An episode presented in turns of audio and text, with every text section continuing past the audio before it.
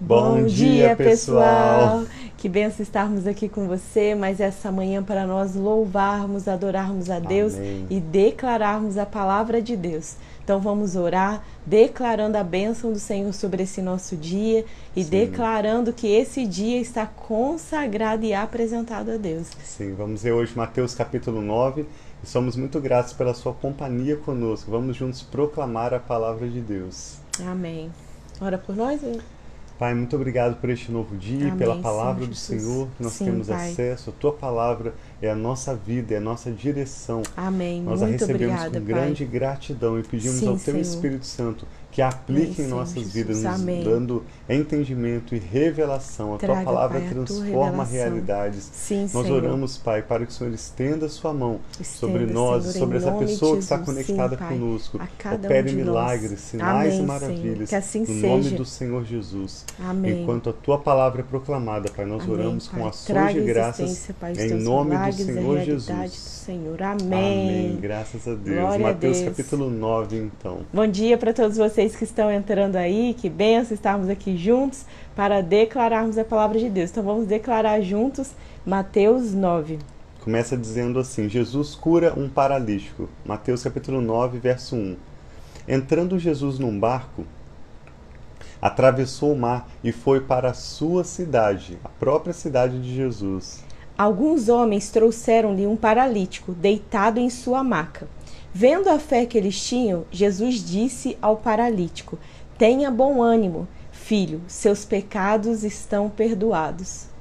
Jesus estava numa casa, nos chama a atenção. Como diz que ele foi para a sua própria cidade, você já pensou, essa história também está relatada em Marcos 2 e também em Lucas no capítulo 5. Quando você olha a narrativa de todos os evangelhos, para mim dá uma grande percepção de que Jesus estava na sua própria casa, na casa dos seus próprios familiares. Quando você está fora da cidade, morando, como nós que moramos fora do país, e você vai à sua cidade, geralmente você se hospeda na sua própria casa. E ali Jesus estava dentro da sua casa, ou dentro dessa casa, na sua cidade, ministrando a palavra de Deus. E aí, alguns mestres da lei lhe disseram a si mesmo: Este homem está blasfemando. Conhecendo Jesus seus pensamentos, disse-lhes: Por que vocês pensam maldosamente em seu coração? Que é mais fácil dizer: Os seus pecados estão perdoados, ou levante-se e ande. Mas para que vocês saibam que o Filho do Homem tem autoridade na terra para perdoar pecados, ele virou-se e disse ao paralítico: Levante-se, pegue a sua maca e vá para casa. Ele se levantou e foi. Vendo isso, a multidão ficou cheia de temor e glorificou a Deus que dera tal autoridade aos homens. Graças a Deus. Essa é uma história bem famosa, né? Contamos às crianças quando os amigos desse paralítico trazem esse homem paralítico e eles o sobem ao telhado, tiram algumas telhas e descem esse paralítico dentro daquela casa. Que milagre maravilhoso. Jesus declara não apenas a cura física, mas também a cura emocional Sim. e a cura espiritual para esse homem. O perdão Sim. dos pecados que a gente recebe através do sacrifício de Jesus.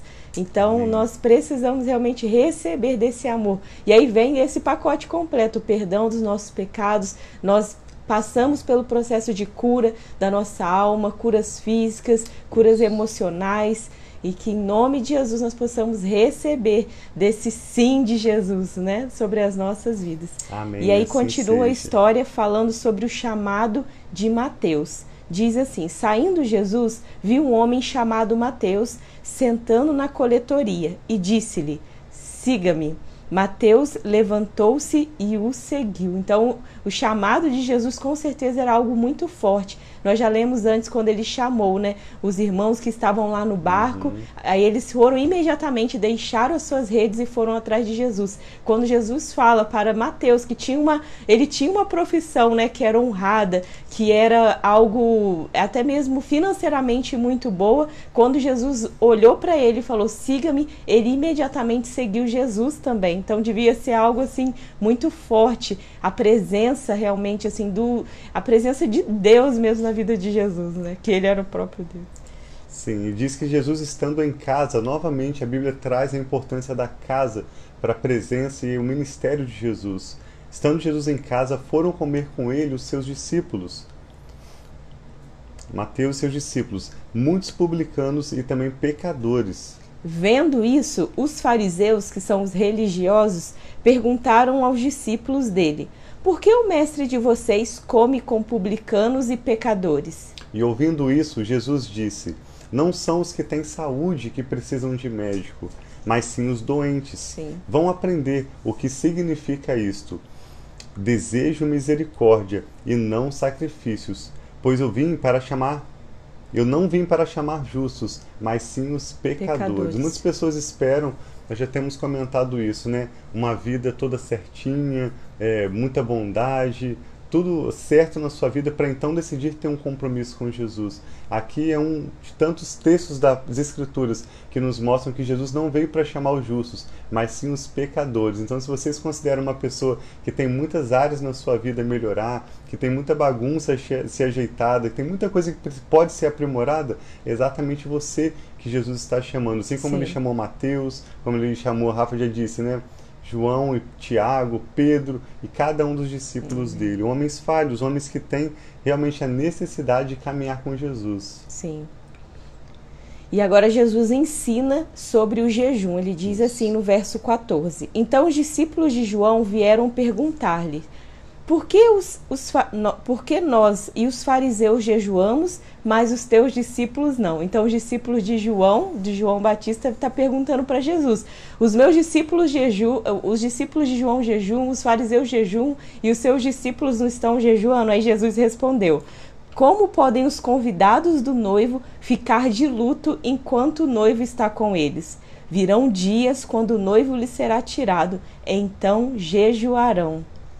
E ele diz: ninguém põe remendo de pano novo em roupa velha, pois o remendo forçará a roupa e tornará pior o rasgo.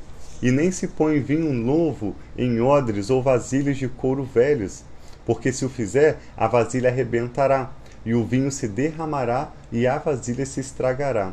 Ao contrário, põe-se vinho novo em vasilha de couro nova, e ambos se conservam. E um breve comentário que eu faço sobre esse trecho é o chamado de Jesus para nós trocarmos aquelas práticas religiosas que nós temos visto em toda a nossa existência por um verdadeiro, autêntico relacionamento com Ele. A própria prática do jejum, por exemplo, nós jejuamos, nós fazemos propósitos com Deus, isso tem um propósito, isso tem um valor. Mas se você vê, por exemplo, a igreja primitiva, tanto o ministério de Jesus quanto a igreja primitiva, você vai encontrar 2 ou 3 vezes ao longo do livro de Atos quando fala que eles estavam jejuando por uma causa específica. Mas você vai ver em quase todos os 28 capítulos de Atos a igreja comendo, bebendo junto, porque isso era importante para a comunhão deles. Então, às vezes, uma pessoa acha, por exemplo, que fazer um jejum ou fazer um determinado propósito tem tanto valor, enquanto que outras vezes o que Jesus quer são realmente as coisas simples da vida, né, Rafa? O relacionamento, você até mesmo se alimentar com outras pessoas. Nós precisamos fazer as duas coisas, que Jesus falou que depois que ele partisse,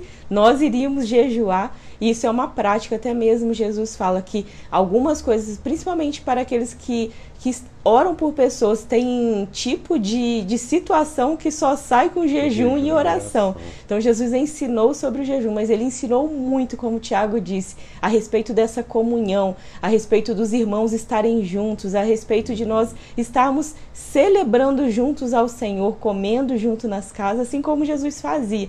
Creio que ele gostava muito de estar no meio das pessoas, e ali ele ia ensinando dia após dia. Sim, ele diz: eu quero misericórdia, ou seja, esse compaixão, que o seu coração se identifique com o coração do seu próximo, que cada pessoa que se deparar contigo receba o amor de Jesus através da sua vida, muito mais do que rituais religiosos. Jesus também jejuou, não estamos de forma alguma falando contra jejum, mas Jesus deixa muito claro que mais do que práticas religiosas ou algumas coisas que sejam importantes para você, existem outras coisas que o Senhor valoriza, como, por exemplo, relacionamentos e a prática, né, do amor ao próximo.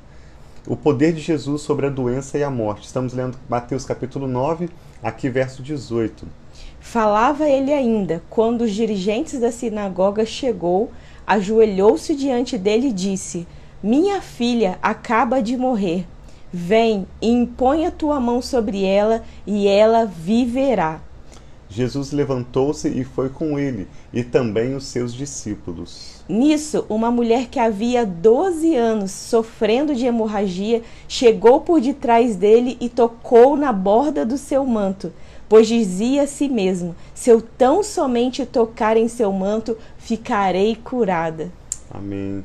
Voltando-se Jesus, a viu e disse: ânimo, filha, a sua fé a curou. E desde aquele instante a mulher ficou curada. Quando ele chegou à casa do dirigente, então no caminho para ir para a casa do dirigente já aconteceu a cura, né, da mulher do fluxo de sangue. Aí ele chegou na casa do dirigente, aí diz assim no verso 23. Quando ele chegou à casa do dirigente da sinagoga e viu os flautistas e a multidão agitada, disse: saiam, a menina não está morta, mas dorme. Todos começaram a rir dele. E depois que a multidão se afastou, ele entrou, tomou a menina pela mão e ela se levantou. A notícia deste acontecimento espalhou-se por toda aquela região. A cura de 2 cegos e de um mudo. Então agora outra cura. Então Jesus ia passando e os milagres, as curas iam acontecendo. É assim que discípulos são feitos, é assim que o ministério cristão é feito. Não apenas indo a um culto no templo, mas à medida em que nós estamos vivendo o nosso dia e avançando o caminho, a agenda que Deus tem para nós a cada novo dia.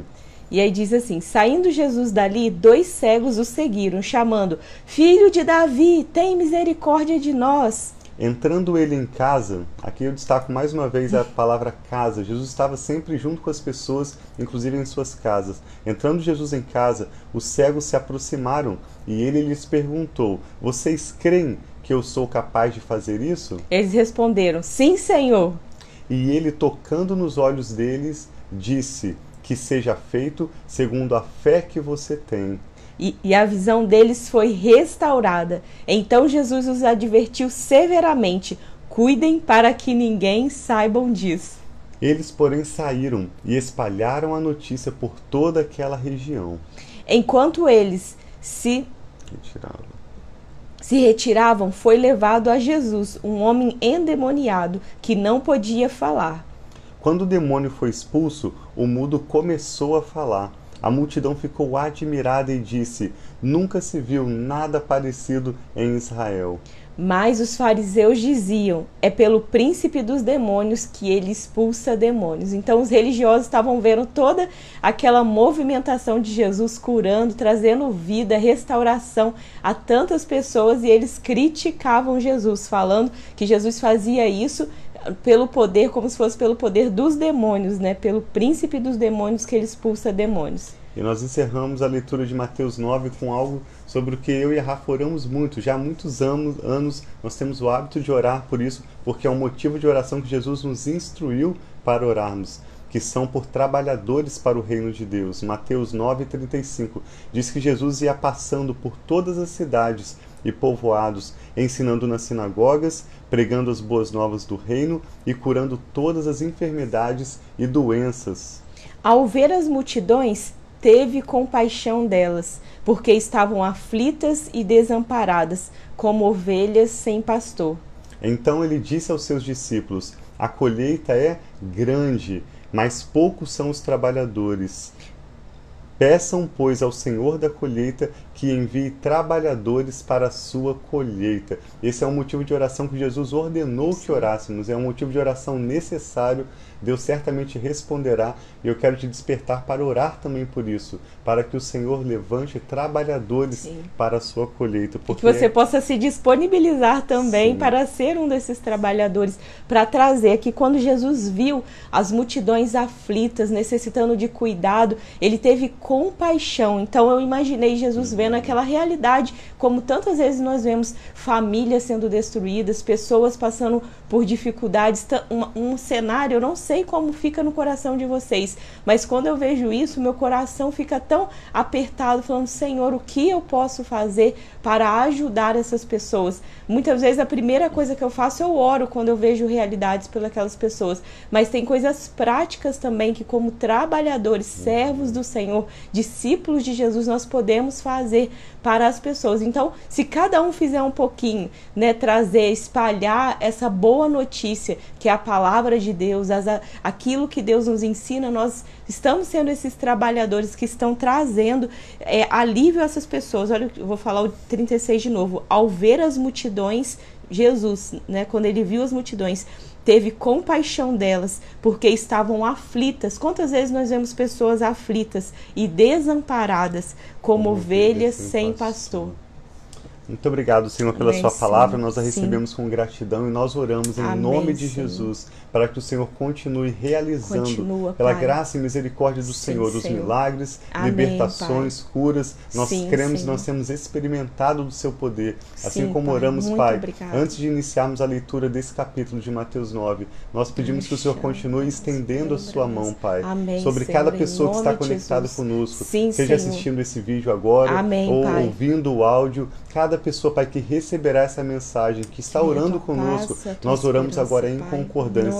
Estende a tua mão, Senhor. Pai, em nome de Jesus. Pai, vem, Senhor Jesus, vem, Senhor, trazendo a tua paz, a tua presença, aquilo que o Senhor é, Pai, na vida de cada um, Senhor. Manifesta o teu poder, seja em qual área necessária, Pai, na vida de cada um de nós. Nós cremos, Pai, que seja feito assim como nós cremos, Pai. Quantas vezes Jesus falou, seja feita conforme a tua fé, seja feita como a fé de cada um, Pai, que está aqui conosco, declarando a tua palavra, e que os teus milagres, Pai, que continuam acontecendo, seja sobre a nossa casa, sobre a nossa família, que quando o Senhor chegue, Pai, realidades sejam mudadas e vidas sejam transformadas, pessoas recebam, Pai, a tua paz, pessoas recebam o alívio do Senhor e recebam o cuidado que só pode vir do Senhor, em nome de Jesus, nós oramos e declaramos, Pai. Pai, também por trabalhadores para o teu reino, a seara realmente é grande,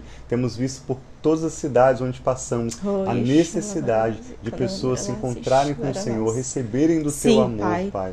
E nós pedimos em nome de Jesus, envie trabalhadores para a sua seara. Levante, Pai, aqueles que serão os pregadores da tua mensagem, aqueles que serão os mantenedores, aqueles que serão os intercessores, todo tipo de trabalhador, Pai, de acordo com cada dom que o Senhor, pelo seu Espírito, tem entregado à sua igreja.